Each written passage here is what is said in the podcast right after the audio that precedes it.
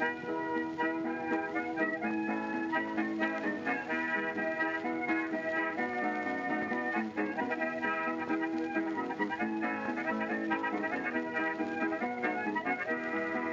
everyone, and welcome to Shot Reverse Shot, a film and television podcast in which we talk about a theme which changes from episode to episode. My name's Edwin Davis, and joining me this week, through the miracle of satellite technology, is Emily Benita. Hi, Emily, how's it going? I am on day 14 of a self isolation stint, but Mhm. I have to stick in for a few more days because Mm. of contact with people who were then unwell. And I'm totally fine, Ed.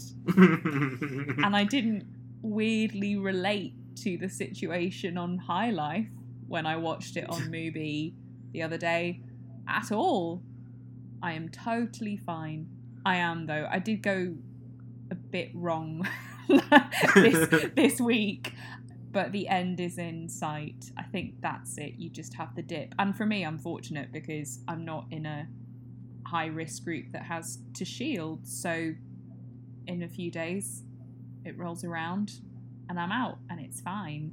But it has been quite tough. Fortunately, uh, Damon Lindelof and crew, as part of sort of acknowledgement, recognition, again, I'm not quite sure what the correct term is, but kind of in alignment with Juneteenth, Mhm. um, released Watchmen for the world for free, and I've basically my world has just been Watchmen for the past 24 hours, which Mm. is not a terrible way to spend 24 hours. I have to say, I think it's a magnificent piece of television. It's a shame that it's even more prescient now than when it came out. Yeah. It's a shame that it's prescient at all, but really quite well done. So I'm better for really good telly, funnily enough, Ed. Who knew? Yeah, I I loved Watchmen uh, when it aired last year. I think I still have some reservations about it, mainly that I just kind of feel like the ending feels really rushed. It's like they set up a lot of things and then suddenly it's like, oh, the show's over, bye.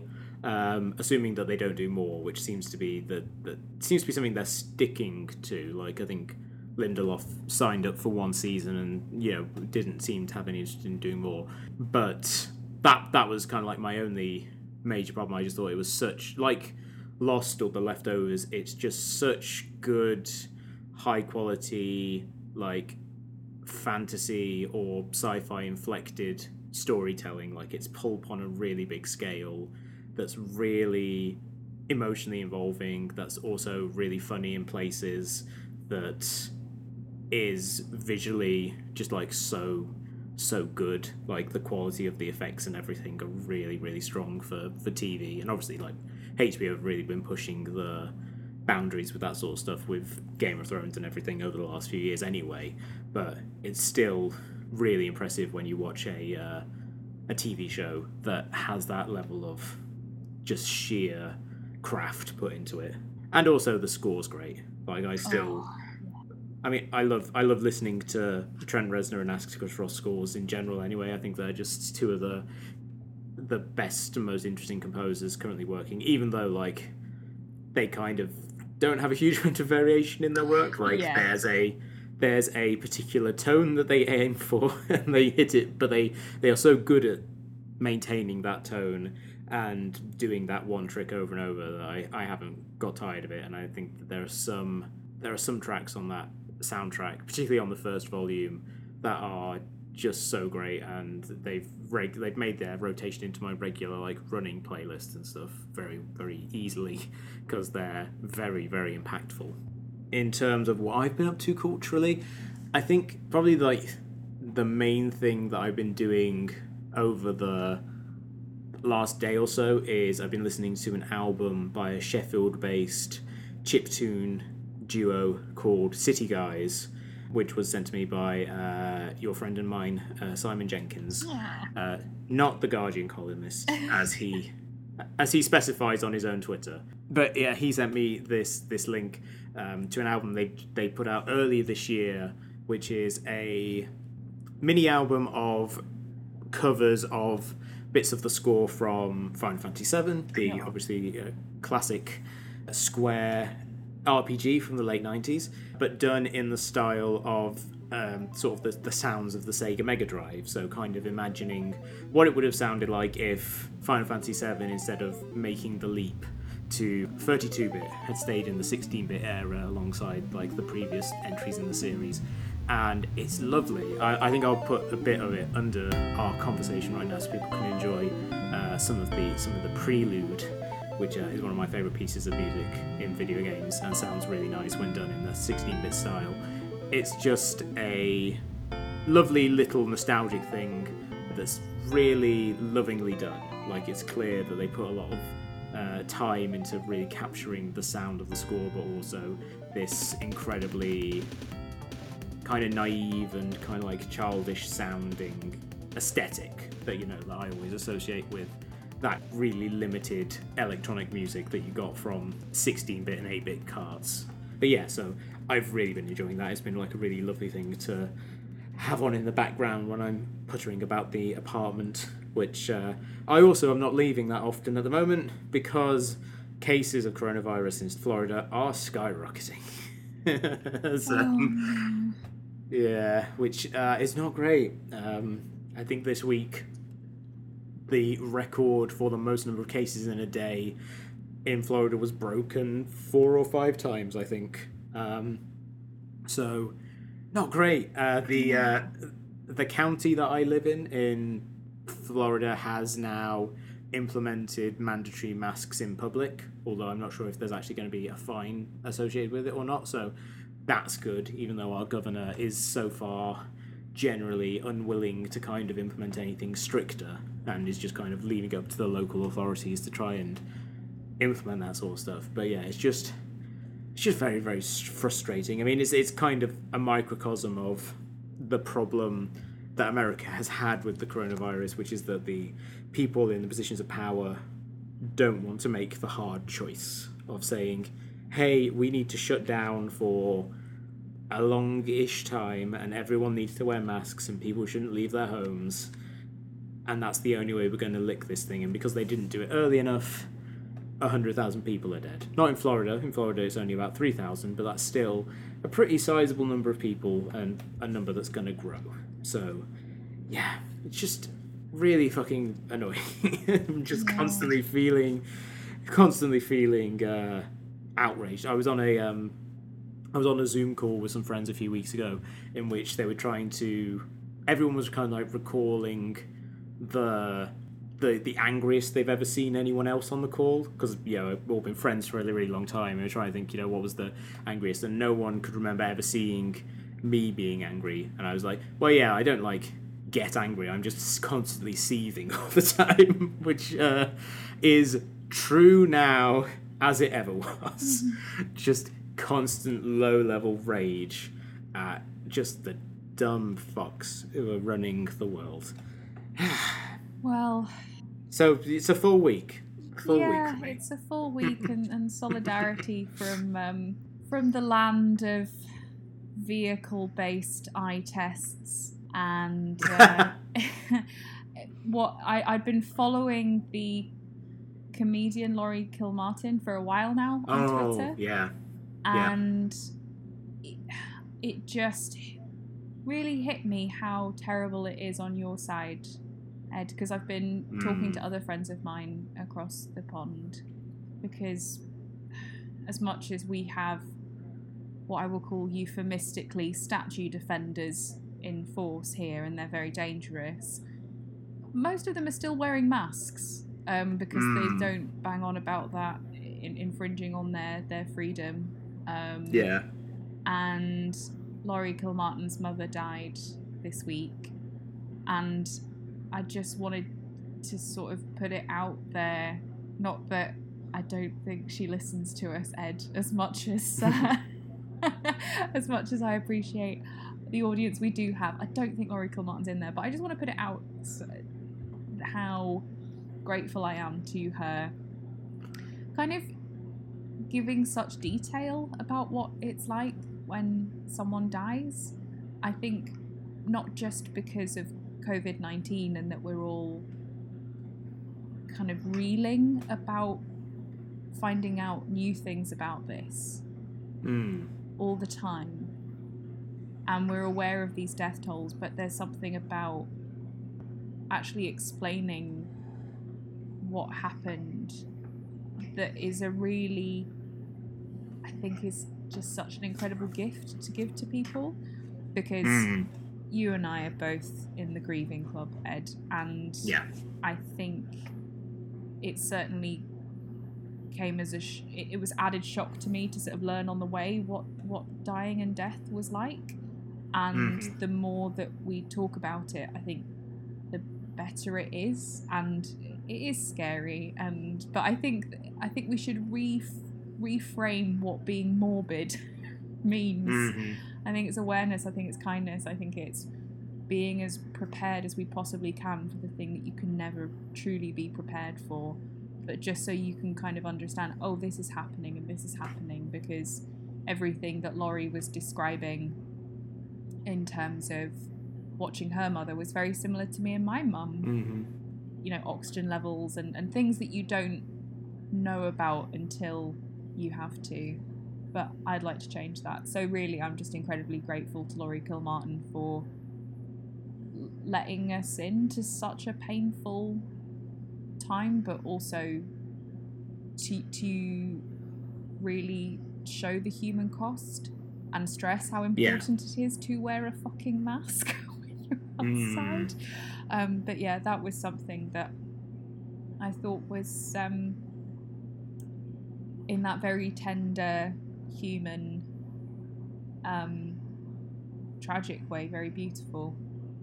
Yeah, absolutely. I was following her series of tweets about it with, uh, you know, great uh, immense sympathy, obviously, for what she was going through, but just being immensely impressed with how well she managed to convey Oh yeah, her feelings of, of grief, of anger at the whole situation, of particularly the suddenness of it, because it was literally Yeah. like her her mother went into a hospice without COVID, caught it, and then died several days later. yeah, And being able to kind of like do it with such wit and grace and humor in a Oh, way yeah. that is like absolutely remarkable. Like it's hard to imagine being in that situation and being able to kind of write jokes about it that are Yeah. both incre- that are really funny but are also you know expressing tremendous fear and pain and doubt and sadness and all this sort of stuff and you know and trying to reckon as well with the fact that she very clearly didn't see eye to eye with her mother politically yeah, towards the end and how that all factors into this whole sort of thing as well. Um, yeah, that was, you know, I don't want to say it was like riveting or anything like that because that, that that feels inappropriate, but it definitely was like one of the things that happened on on Twitter this week that I you know couldn't couldn't really shake. yeah. And I think it, it's interesting, isn't it? Because riveting sounds like it's entertainment, and she's and she's Yeah. not. It's it's education. It's her own.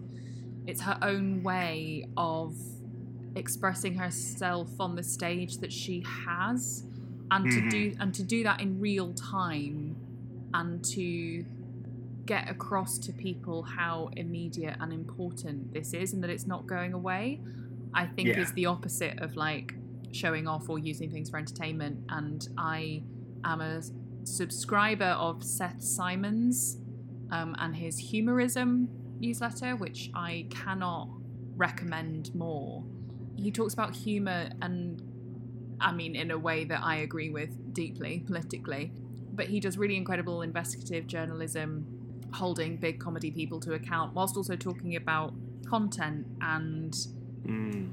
and the kind of purposes and motivations for for comedy as well and he often um, just uses the sort of famous improv adage of if this is true then what else is true and I think the amazing thing about Laurie Kilmartin's jokes in particular is that she's not making light of anything because I think that's so often what we think is happening with gallows humor is kind of taking the edge off it but what Laurie Kilmartin Mm. did was brought you right to the kind of quick of it and to Yeah. the core of it it brought you closer to the to the truth and saying if this is true what else is true she wasn't sugarcoating it and nothing becomes kind of you know, in, like transformed into anything like saintly, and the re- Mm. the reality of watching someone you love die through FaceTime, but then also like her Mhm. sort of shouting out to the hospital and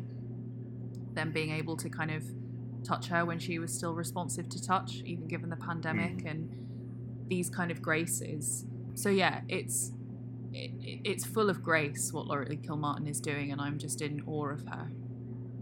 Yeah. Um, well, there's no good sub- uh, segue from that into the news. None, so none at all, none So- whatsoever. Sorry So about we'll- that, That's- everyone. That's fine. We'll just jump right into it. This is going to be pretty much all news this episode, although one of the the the stories is kind of like you know big enough to be the main topic. So, but but we'll jump right into it with one of the lighter stories, one of the more unexpected stories, I think, which was the announcement that we are getting a spin-off of Daria, the late 90s, early 2000s MTV animated series, uh, which itself was a spin off of Beavis and Butthead, which is uh, I certainly much beloved amongst I think people of our generation. Uh, I certainly know back in 2012 when I was couch surfing for four months or so while I was waiting for my interview at the US embassy so that I could you know come over here and I was like uh, staying with people in Sheffield uh, including the aforementioned Simon Jenkins not that one um, uh, we watched a lot of Daria during the day because it happened to be showing on some one of the like Freeview channels. It was just constantly showing Daria, and just like everyone who was yeah like we would watch it and then we would you know when we would go out but people went out when we would go out uh, in the evenings and like I would talk to you about it just everyone would be like oh yeah Daria so fucking good and everyone was just had this such uh, profound affection for the show. So in some respects, it's not surprising that they would do a spin-off of, of Daria because obviously it was a show that was like much beloved uh, for for a long time. But also, it doesn't feel like something that was in the zeitgeist as much as it was just a thing a lot of people watched and loved. But we are getting one. It's uh, going to be called Jodie. It is about the the character of Jodie, who was the only black female character I think on Daria, or certainly of the the main cast, and it will pick up her life a few years after the end of the original show and its spin-off uh, movie, which you know kind of had all the characters going off to college. So this picks up with her graduating from college and kind of moving into the world of work. I think they're doing sort of a time jump sort of thing, so it's going to be more rather than being set in like 2004 or 2005 it's going to be set now and be more about generation z and things like that so they're they're futzing with the timeline a little bit but in a way that makes sense because i think it would be really weird if you were to do the, the spin-off and just be kind of like yeah it's it's it starts whilst the iraq war is going on like well whilst the iraq war is in the early stages um, and uh, one of the other things that's really exciting about it is that the character of Jodie will be voiced by Tracee Ellis Ross, who will also be executive producing. And yeah, it's just a really interesting project that I hadn't considered being a possibility. But as someone who loved Daria and thought it was a, like a wonderful show, and I think is something that had a, a voice that was very kind of like perfect for its time, I'm really excited to see that world expanded, but with and obviously a very different perspective, and also you know a whole series of new jokes, presumably about TikTok uh, or whatever they want to do about Generation Z. In other animation news, uh, there was some consternation this week when Studio Ghibli released the first images of their first CGI animated movie, and the Witch, which will be directed by uh, Goro Miyazaki, based on Earwig and the Witch by uh, Diana Wynne Jones, who also previously wrote. Uh, who also wrote the novel that Howl's Moving Castle was uh, based on, uh, which will, I believe, be debuting on Japanese TV in later this year, and it got a lot of consternation because obviously Studio Ghibli are renowned for their hand-drawn animation. That's kind of you know the thing that distinguishes them even more now that there's so little of it being made in like America, which used to be a big producer of a lot of hand-drawn animation, and just because, particularly because of that clip of Hayao Miyazaki do it that always does the rounds on Twitter where he, someone shows him like C, uh, CGI animation and he calls it an abomination or something. you know, like the, there's this real there's I think there's this real sense that you know this is some sort of a betrayal of Studio Ghibli, even though Ghibli, since I think Princess Mononoke, have used a lot of digital stuff for their animation. You know, it's not all hand colored anymore because with the amount of frames they use, it would be ridiculous. So you know, it's a lot of computer coloration and things like that. But it's it's obviously caused quite a bit of a stir. Uh, you and I have both seen the the images. Emily, what do you what do you think of the images of Aya and the Witch that have so far been released? This might be unpopular, Ed, but my gut said no. I, mm-hmm. I, feel really uncanny valley about it. Look, I liked the cat because of course I would, but all all the kind of I'm not sure of the characters because I've not read that Diana Wynne Jones. I only really read um, is it Christopher Chant? That sounds right. Yeah, I read sort of a couple of those and wasn't massively keen. But I think looking back now, I think it was a lit. I was trying to read them a bit too young. I think they're mm. looking back on it. I'm like they're actually incredibly interesting, complex books.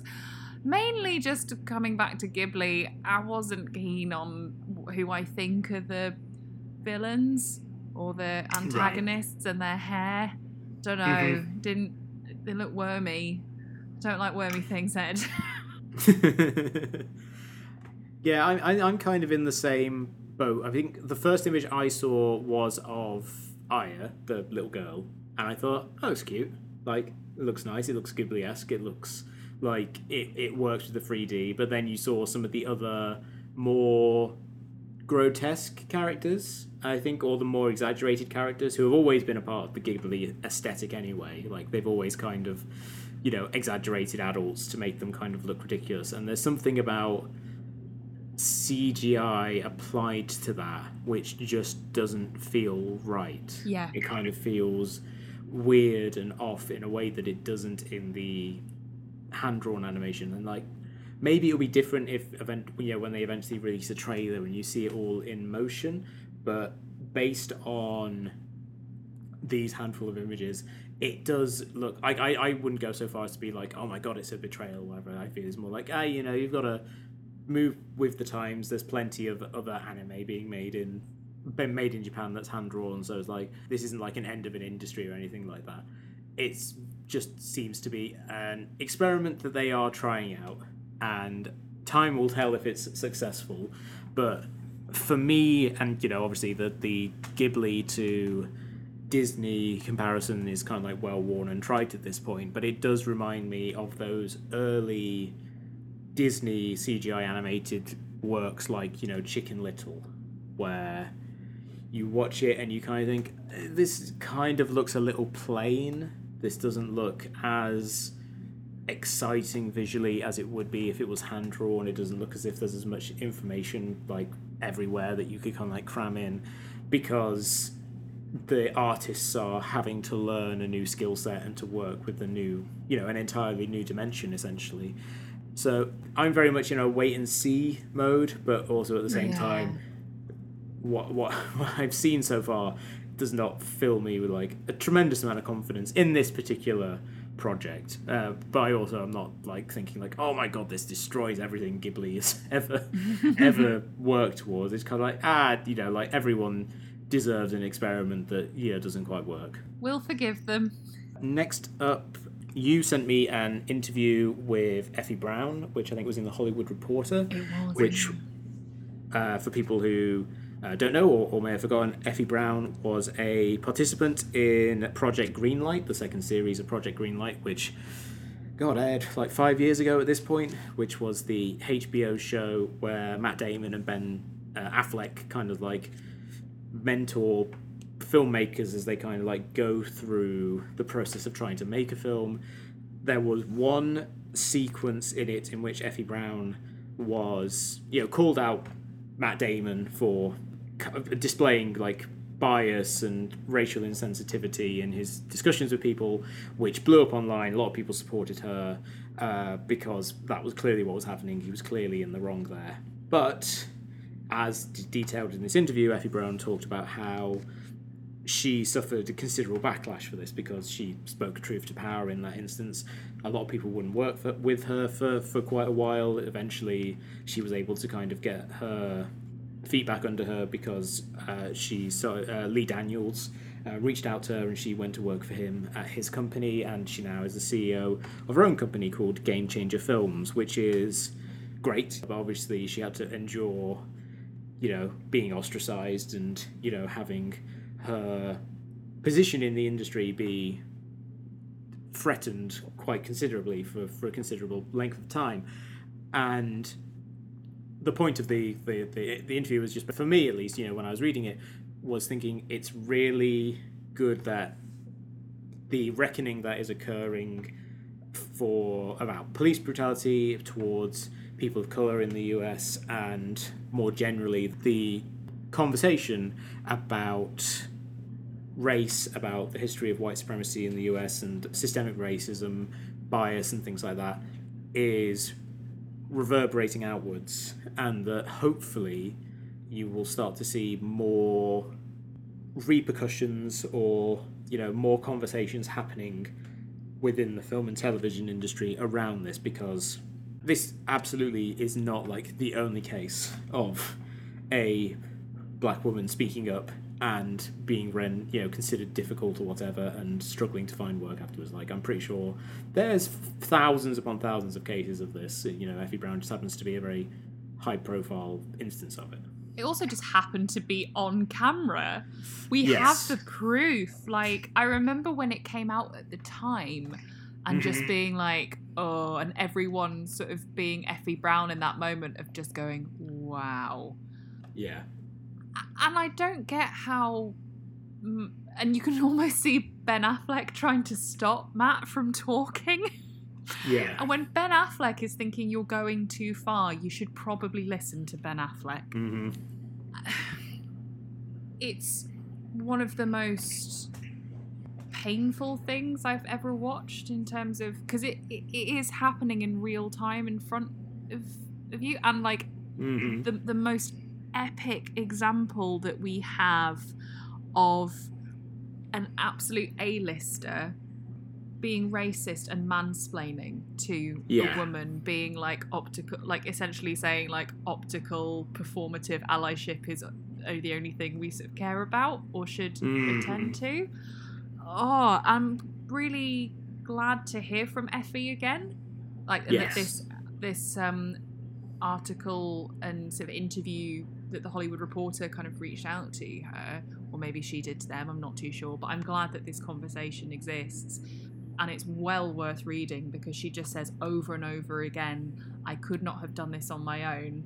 Like, my spirit Mhm. was not enough. I needed allies and I needed support and I needed Lee Daniels to basically be like, hey, you know, I'll lift you up. I didn't realize, you know, this is awful. Um, and she is where she is now. But that's after what, like you say, like five years. And Matt Yeah. Damon is earning how much? And I don't think cancel culture happen because it's it's again this idea that like oh they're cancelled they'll never work again and then like eight months later it wasn't even that for Matt Damon I think people I'm not even sure what really happened I can't even remember which goes to show how significant it was in terms of his apology or any kind of remorse at all Yeah. He just went back to, you know, he made another Bourne movie that no one liked and then kept kept on trucking. Although I can't think about what the last thing he was in was. Suburbicon, maybe? what a wild hit that was I think it was actually you know he had a very bad run of yeah, of movies because, like, even uh, like just not setting aside the quality of the movies, because I know a lot of people will uh, kind of like uh, stump for downsizing as kind of like this weird, like massive auteurist um, attempt, you know, to kind of tell a strange story with a huge budget. But like that was a huge flop. The Monuments Men, I think, was not a particular hit. Uh, certainly not critically. Yeah, he's just had a really bad run of of projects. You know, not really picking stuff that hits.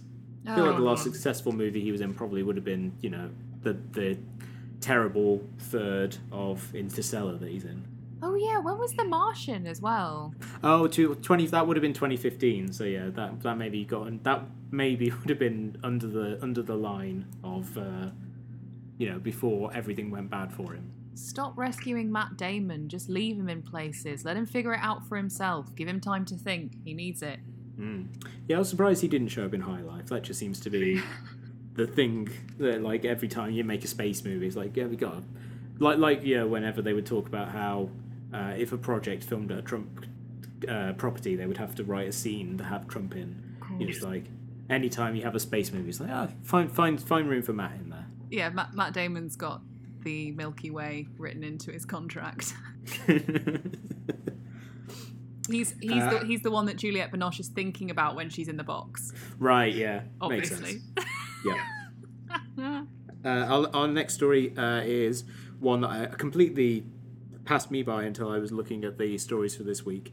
Was the story that a sketch from with Bob and David, which was the sort of sequel to Mr. Show that Netflix put out a few years ago, which was okay. There's some good sketches in there, but it was very much kind of like a certainly for me, kind of like a oh, it's nice seeing all these people back together again. Uh, but not not necessarily being kind of something that set the world alight.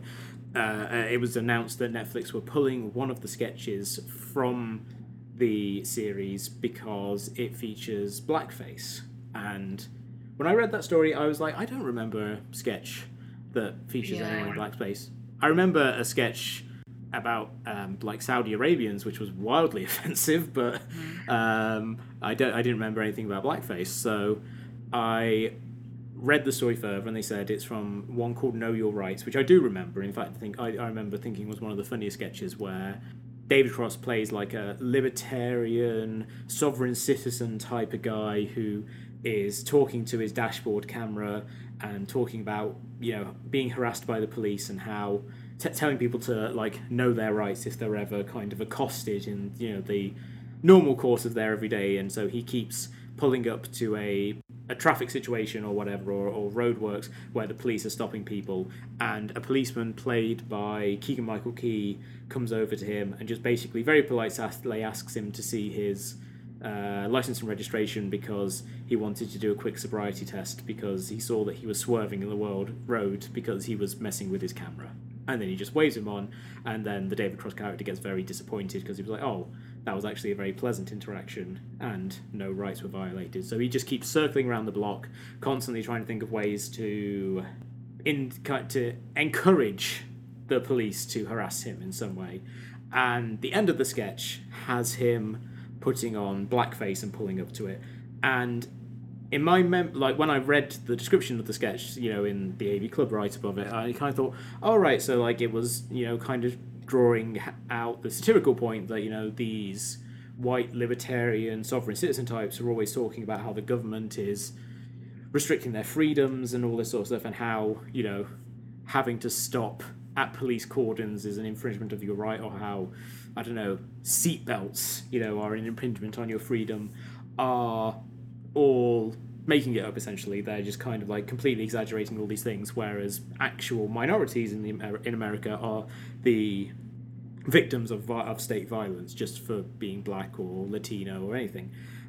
But then I rewatched the sketch, it's like, oh no, he just pulls up, he has blackface on. Immediately they recognize him, and they're just kind of like, what the fuck are you doing? And then they just mace him because he's being annoying. And it's a kind of a subtle shift between those two things, but I do feel like that takes it from, on the one hand, a sketch that's very much about police bias, systemic racism, and one where you just had David Cross put on blackface because it's a shocking thing. Yeah. And that is, it's a very fine line to tread, and it's not the sort of thing that necessarily you would want to have to kind of like argue in defense of because you know it's it's very hard to defend any instance of blackface no matter how well it's couched but at the end of the day like you know david cross and bob odenkirk's defenses on twitter were trying to say you know like people have missed the point of this you know if they're taking it down whereas like you what i'm rewatching the sketch though uh, you kind of missed the mark on what you were going for and Yeah. there's not there's not a particularly strong qualitative argument for, for leaving the sketch up there if it features if it features blackface Totally. I completely forgot about it as well myself, Ed. But when with Bob and David came out, and I remember it being kind of quite early on when I first got my own Netflix account. It's quite. It was kind of in that trend of people being like, "Oh my god, Netflix is here. This means that everything that got cancelled or we want more of will come back." Um, Mm. And I remember that excitement of like, "Well, I love Mr. Show." Which I'm now Yeah. terrified to rewatch. But again, I was like, okay, this isn't like amazing. The first sketch is a is a banger, and then it's kind of patchy throughout, and it's a bit this kind of like everything interweaving, and that's sort of real Monty Python, Mr. Show style Yeah. of, of not necessarily having punchlines, but kind of this very intricate things leading out of one sketch and going into another and callbacks and all this kind of stuff. And I don't think I paid that much attention to it. I feel like I Mm. that's me trying to explain this away to myself. Maybe I did, and maybe I just thought, oh well, it's not particularly funny, but I didn't get outraged by it because Yeah. comedy in the West by a certain set of white men has a huge blackface problem. It really Mhm. does.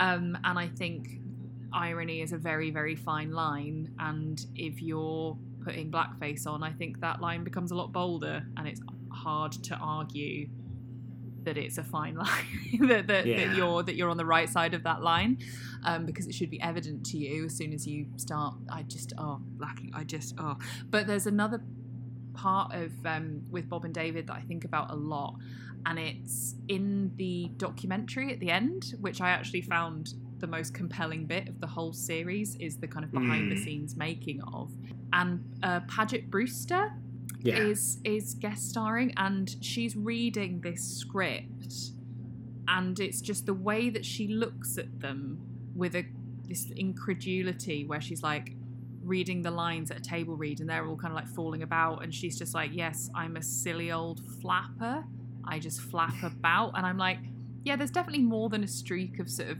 misogyny to that if that's the response that you're getting from the woman you're asking to play this which she Yeah. does with aplomb and i think manages to bring but it's on her that she manages to make it like incredibly silly rather than yeah just sort of mean and i Mm. think any any white guy in a room full of white guys writing comedy really isn't the one to say um, who's missing the point and what point they were making because I think you can make a Mm. better point by having better representation in your writer's room for a start, mate.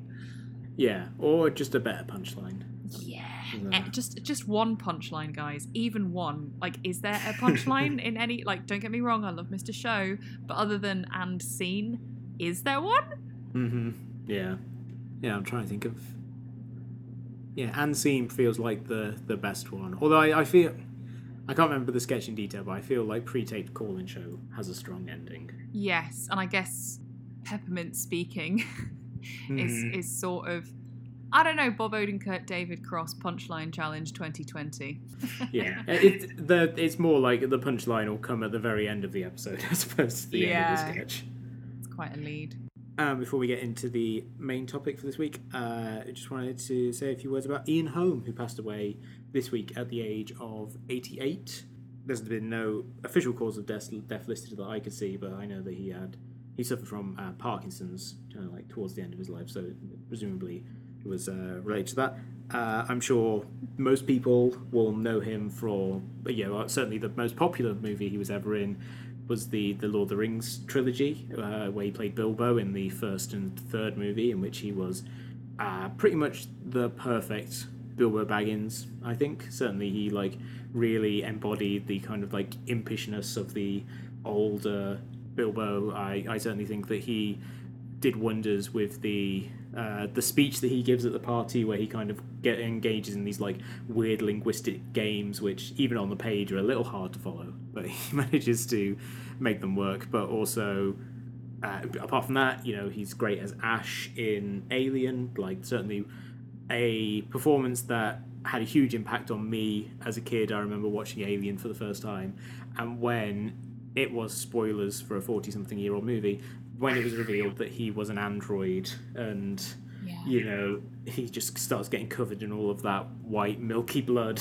uh, was a hugely shocking thing for me in a movie that's already pretty scary um, that sequence you know really uh, stood out to me as a as a kid. Though I think the movie that first introduced me to him and which you know I, I think of most whenever I think of him was his uh, performance as uh, Cornelius in The Fifth Element, a movie that I watched a lot on television because it always seemed to be airing on Channel 4. But uh, I always really enjoyed him. I always thought he was incredibly funny in that movie as, you know, the slightly bumbling priest who's trying to save the world, uh, save the universe, in fact. And he was just in everything else that I saw of him subsequently from that, you know, like him in The Sweets Hereafter, where he's giving an absolutely incredible performance, or uh, Brazil, or uh, Time Bandits, one of the many times he played Napoleon. Um, he was always just so wonderful. He's definitely he was so, so clearly one of those actors who elevated every role that he was given, who really committed to whatever he was doing, and really seemed game for pretty much anything, including quite literally game. Uh, in 2014, when he came back to the Alien franchise to play Ash in Alien Isolation, which he also uh, did motion capture for. So even uh, in his later years, kind of someone who was willing to try new things and was just you know a wonderful uh, presence in pretty much anything he appeared in. Including Big Night, which I watched in honour of him, Mm. that I hadn't seen before, and I really appreciate for being quite melancholic. And he is just this absolute kind of firecracker the whole way through it. Uh, and also good in a movie that I saw for the first time last year, Robin and Marian. Uh, oh God, what's his name? Richard Lester. Uh, movie about you know an older Robin Hood played by uh, Sean Connery uh, with Audrey Hepburn, in which uh, Ian Holm plays King John and is a really fun villain in that. You know, or, or as it being really funny is kind of someone who is a little disinterested in everything that's going on around him, who kind of feels like oh, why are we still doing this? You know, we're all old. Why are we all still like having adventures and gallivanting? Why can't we all just settle down? Um, which is uh, that movie's like tremendous, a really really funny melancholy movie, and he's he's great in it. Um, but I think you could probably say that about any movie that he was in, that he was great in it. Even in something like Garden State, which is not very good, he's fantastic as uh, Zach Braff's dad. He is the best thing in that whole film, let's be Yeah. honest. Maybe the soundtrack as well. It will change your life. It will change So I've your heard. lives. How old was Florence Pugh when that came out? About eight. Anyway, moving on. so we'll go on to our main topic this week and again as i said earlier it's very much in the news but it feels like a bigger topic because it's something that uh, we're all going to have to be contending with in the coming weeks uh, all of us who love to see films and love to go out to see films we have to contend with the fact that cinemas are planning to reopen and that seems bad that seems like a bad idea. Specifically, this week, uh, I think it's worth talking about it because AMC, the largest cinema chain in the US, announced that they have plans to open 450 of their theatres starting on July 15th, and they hope to open the rest by the end of July. Uh, they've talked about how they're going to be reconfiguring seating so that you know they're not at full capacity and people won't be sat next to each other. There are going to be new cleaning procedures. There's going to be hand sanitizers everywhere.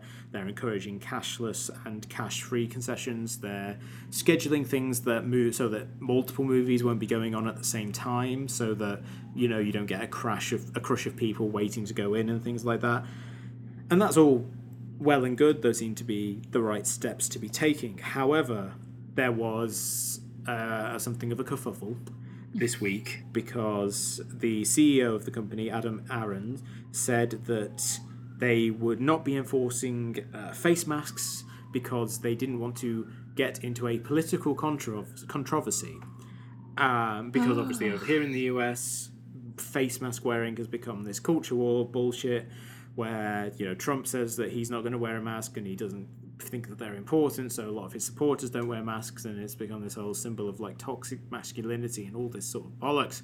And so and that was his initial thing was saying like we're not going to force people to wear face masks if for example you live in an area where face masks are required we will comply with local governance. So for example in like the area i live in probably would be forced to wear a face mask because they're mandatory in all public spaces now but that's kind of not enough because that doesn't that still leaves people unprotected in those areas where it's not being enforced so after a few days of furious backlash well earned furious backlash. Uh, he then came out and said, "Actually, no. We're going to have mandatory. It's going to be mandatory in all our locations. We will provide guests with masks if they don't have them." Which again is good. That's the right thing to do. But it's just not the right time, guys. It's not the time. Oh, I mean, I feel like every subject we're discussing at the moment, Ed, could just be XYZ are at it again. They're at it again. In the U- Mm. in the UK, Cineworld and Picture House are finally coming out in terms of what measures they're going to be taking. Having announced a few months ago that they were, can't even be a few. You know how to time. Um, but after announcing that they were go- planning to reopen around about July time, they've now confirmed that and they've come out with what they're going to do. And it's just not going to be enough. I mean, you're right, it's not the time because even with social distancing, the high risk of transmission is in enclosed spaces for long periods of time. And the Mm. main thing that we love about cinema is being in an enclosed space for a prolonged period of time. But that's not that's something that we just have to forsake. And the fact that Christopher Nolan isn't doing anything in term and, and Mulan and, and stuff that's still coming out, I'm like, wh- I mean, I need to fact check whether Mulan is still coming out, but I think that was on a list Yeah. somewhere.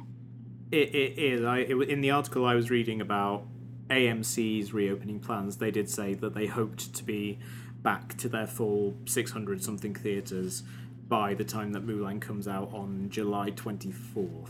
I Oh. think that's the date they're aiming for. Guys, no. It's just. Oh, sorry. It's just more noises than any kind of accurate critique that's reasoned because, in the face of something that is just so wildly unnecessary, like, I will be in the cinema like a shot when it is safe for myself and mm-hmm. everyone else that I'm with. Like, I am 90% sure I've had COVID 19, Ed, but in a different way. Like, I didn't have respiratory symptoms. I've heard it from other people. They must have had it because there's no way that I couldn't not have had it. Mm.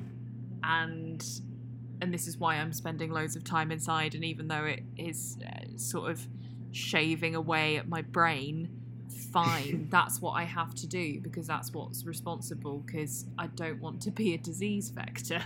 Thanks very much Yeah. and these are the kind of and again temporary sacrifices we have to make because if you and it's the the, the short termism issue that industries have and that a lot of them have been forced to model themselves on because even if it takes what even from now ed two years to create a vaccine and for everyone hmm. everyone on the planet to access it and for travel and you know, all this kind of stuff to happen. Two years is still actually not a huge amount of time, particularly in business.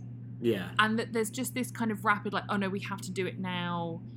Is it what for kind of shareholders and prediction of markets? And it's all just now. Are you open now or not? And I'm like, but that's ridiculous because surely that should actually, in a in an economic system that ran on what was good and beneficial for the majority, surely that would mean that you're doing something incredibly reckless and therefore you're not a viable investment.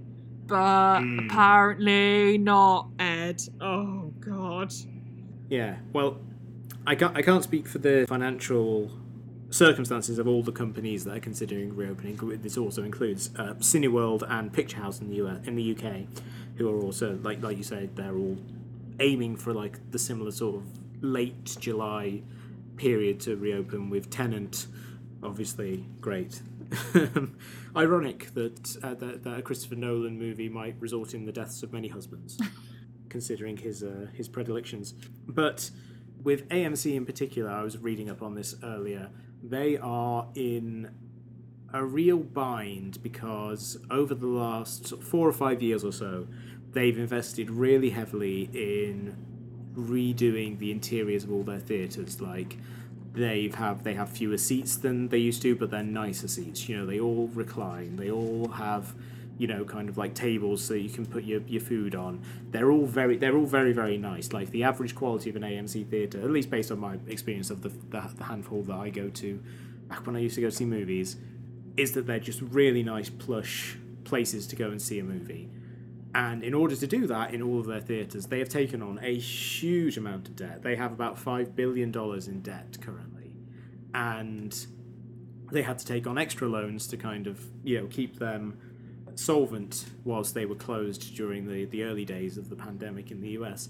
And so now they are faced with a situation where if they don't open and they don't start getting people back in, they run the risk of being bankrupted completely because they have such an unsustainable amount of debt and they were kind of relying upon the quality of their theaters and the sheer number of big movies that were going to be coming out to you know coax people out of their homes away from Netflix and things like that. You know, to have like a really worthwhile cinematic experience. You know, if you're paying twelve dollars or whatever to see a movie, you get to see it in a nice screen and you know on a nice seat and just generally have a, a, a little bit of luxury whilst you're watching a movie.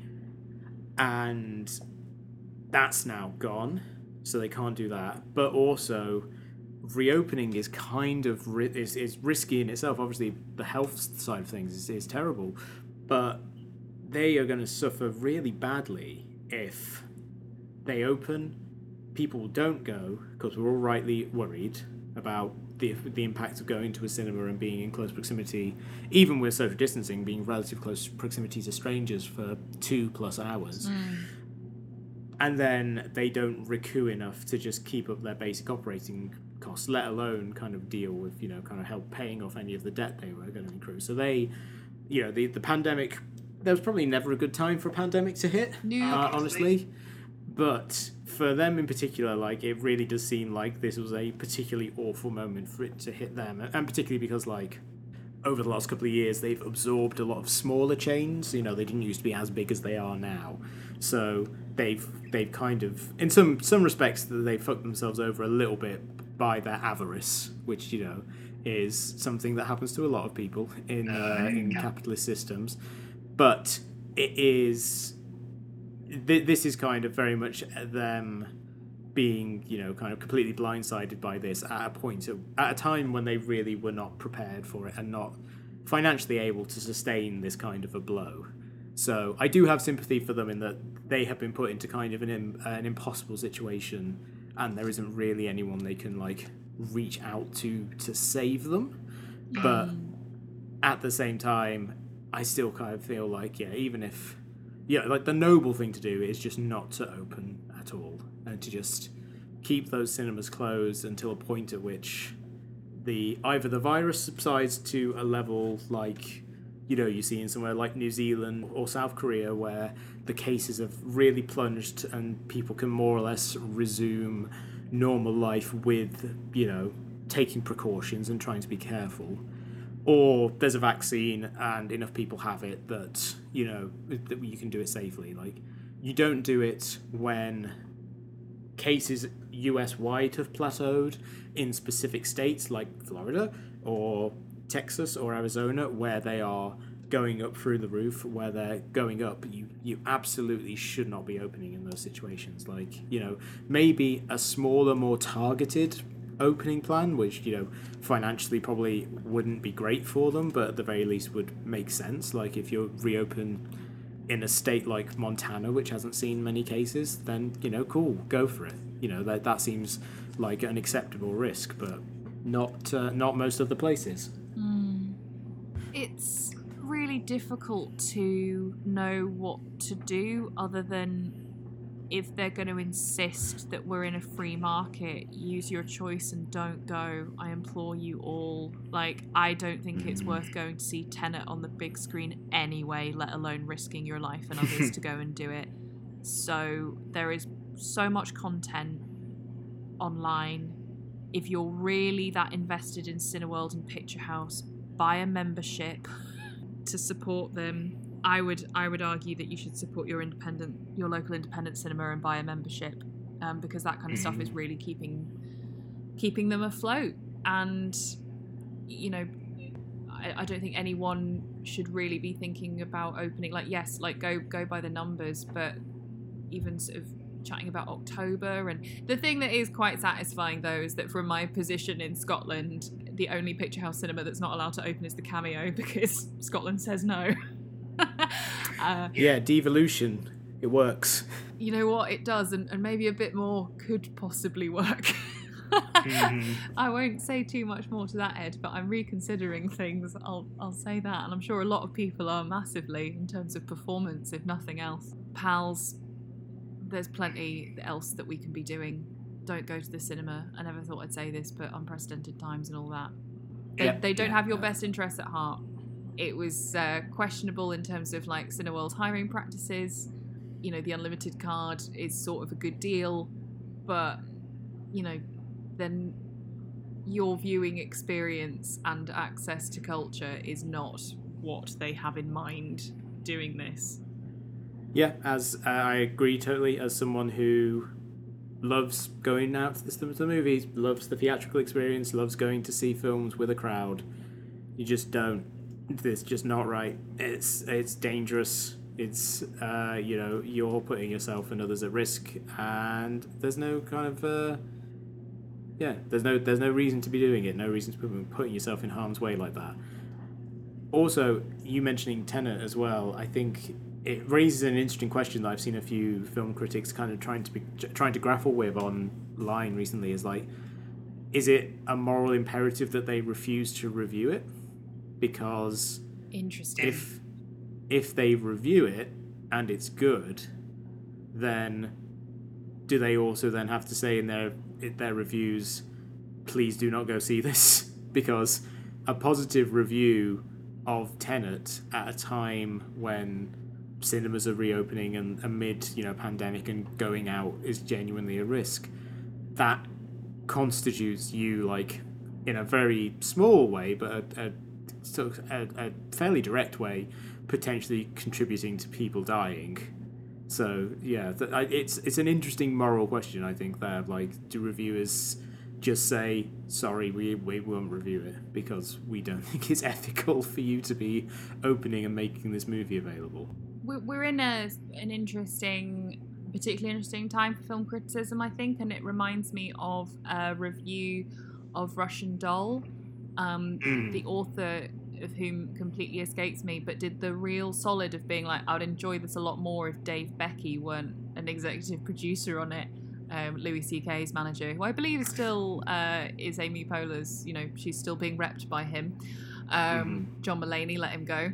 The the one our our paradigm of a good white man, John Mulaney. We've got one for the time being, you know, and I and I think that's that article is amazing because it balances kind of the work of people who obviously don't have anything to do with Dave Becky in terms of a lot of Mm. people who are you know below the line um, and appreciate kind of what the art is trying to say, but at the same time be like, but we don't these things don't exist in a vacuum, and particularly given what Russian doll is about, this is it would be disappointing anyway, but it's particularly disappointing here.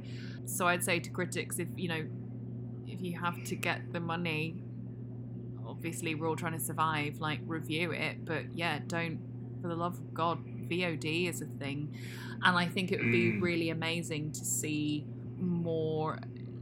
I know it's not the only option, but for the meantime, what what's wrong with like a drive-in cinema? I know Mm. there's a lot to kind of consider, but you know, if you do have, and I, I'm not sure like how a digital projector would necessarily work outside and it's summer and like, but you know, there's no looking into alternatives, and like you say, financially, there's probably not the investment in there, but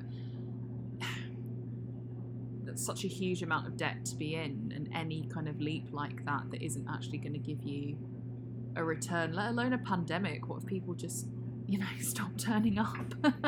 um, Mm. oh yeah, this is this is major flumped from me, Ed.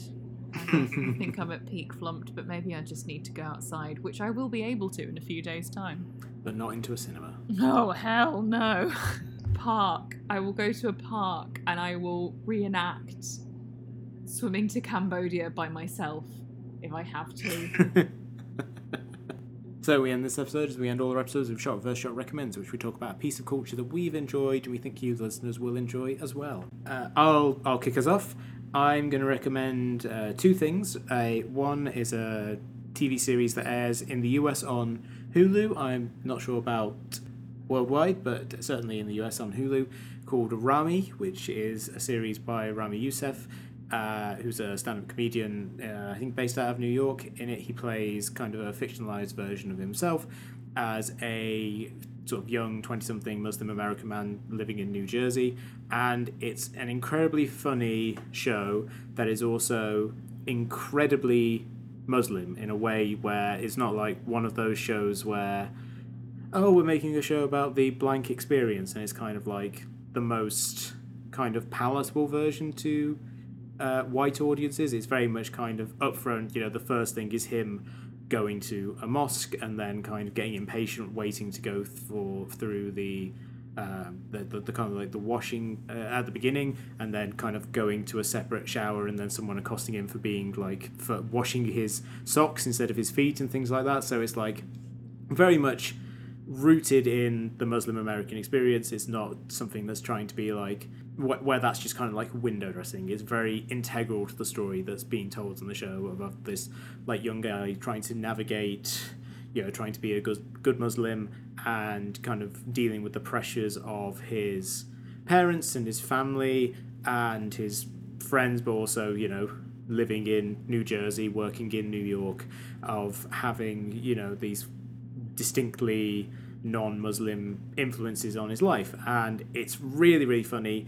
It's really uh, it's got a great cast. Uh, Ramy himself is very very funny. Uh, the second series, which I haven't got to yet, is star uh, co-stars Mahershala Ali. His casting was like the main thing that made me want to finally watch it. Um, but I haven't got to that point yet. I'm still in the first series, but the first series is really really strong, really good, and uh, well worth checking out. The other thing I'll recommend is uh, on YouTube, I watched an episode of Tim Heidecker's Office Hours, which is his kind of like live podcast radio call in show that he does every Wednesday. And this week his guest was Limmy. Oh, no way. And it's a lovely. Limmy shows up in like the second half of the show, so if people want to just kind of like skip to there and avoid the other calls. But uh, Office Hours is a fun show anyway, where you know Tim talks to people who call in and kind of like bullshits with them, and it's really funny. And his uh, the people in the studio with him keep messing with him by playing like weird songs and sound effects to distract him.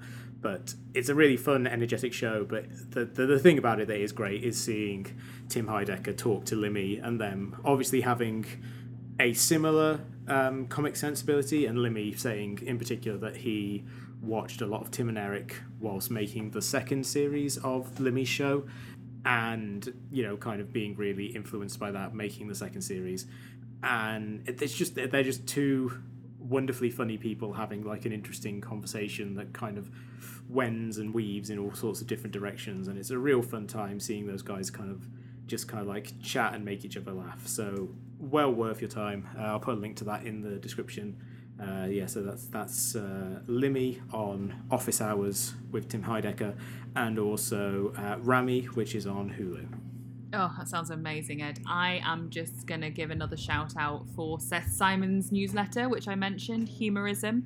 Um, it's Substack, and I think there's a very small selection of public posts available for free, but it's also incredibly reasonable um, monthly it's also incredibly reasonable monthly plan for subscription as well. And I think if you're interested in comedy, it's an absolute must. But also if you're just interested in kind of like the wider perspective of sort of culture and entertainment, labour practices, it is so engaging and well researched and Seth is just across everything. So that's humorism from Seth Simons.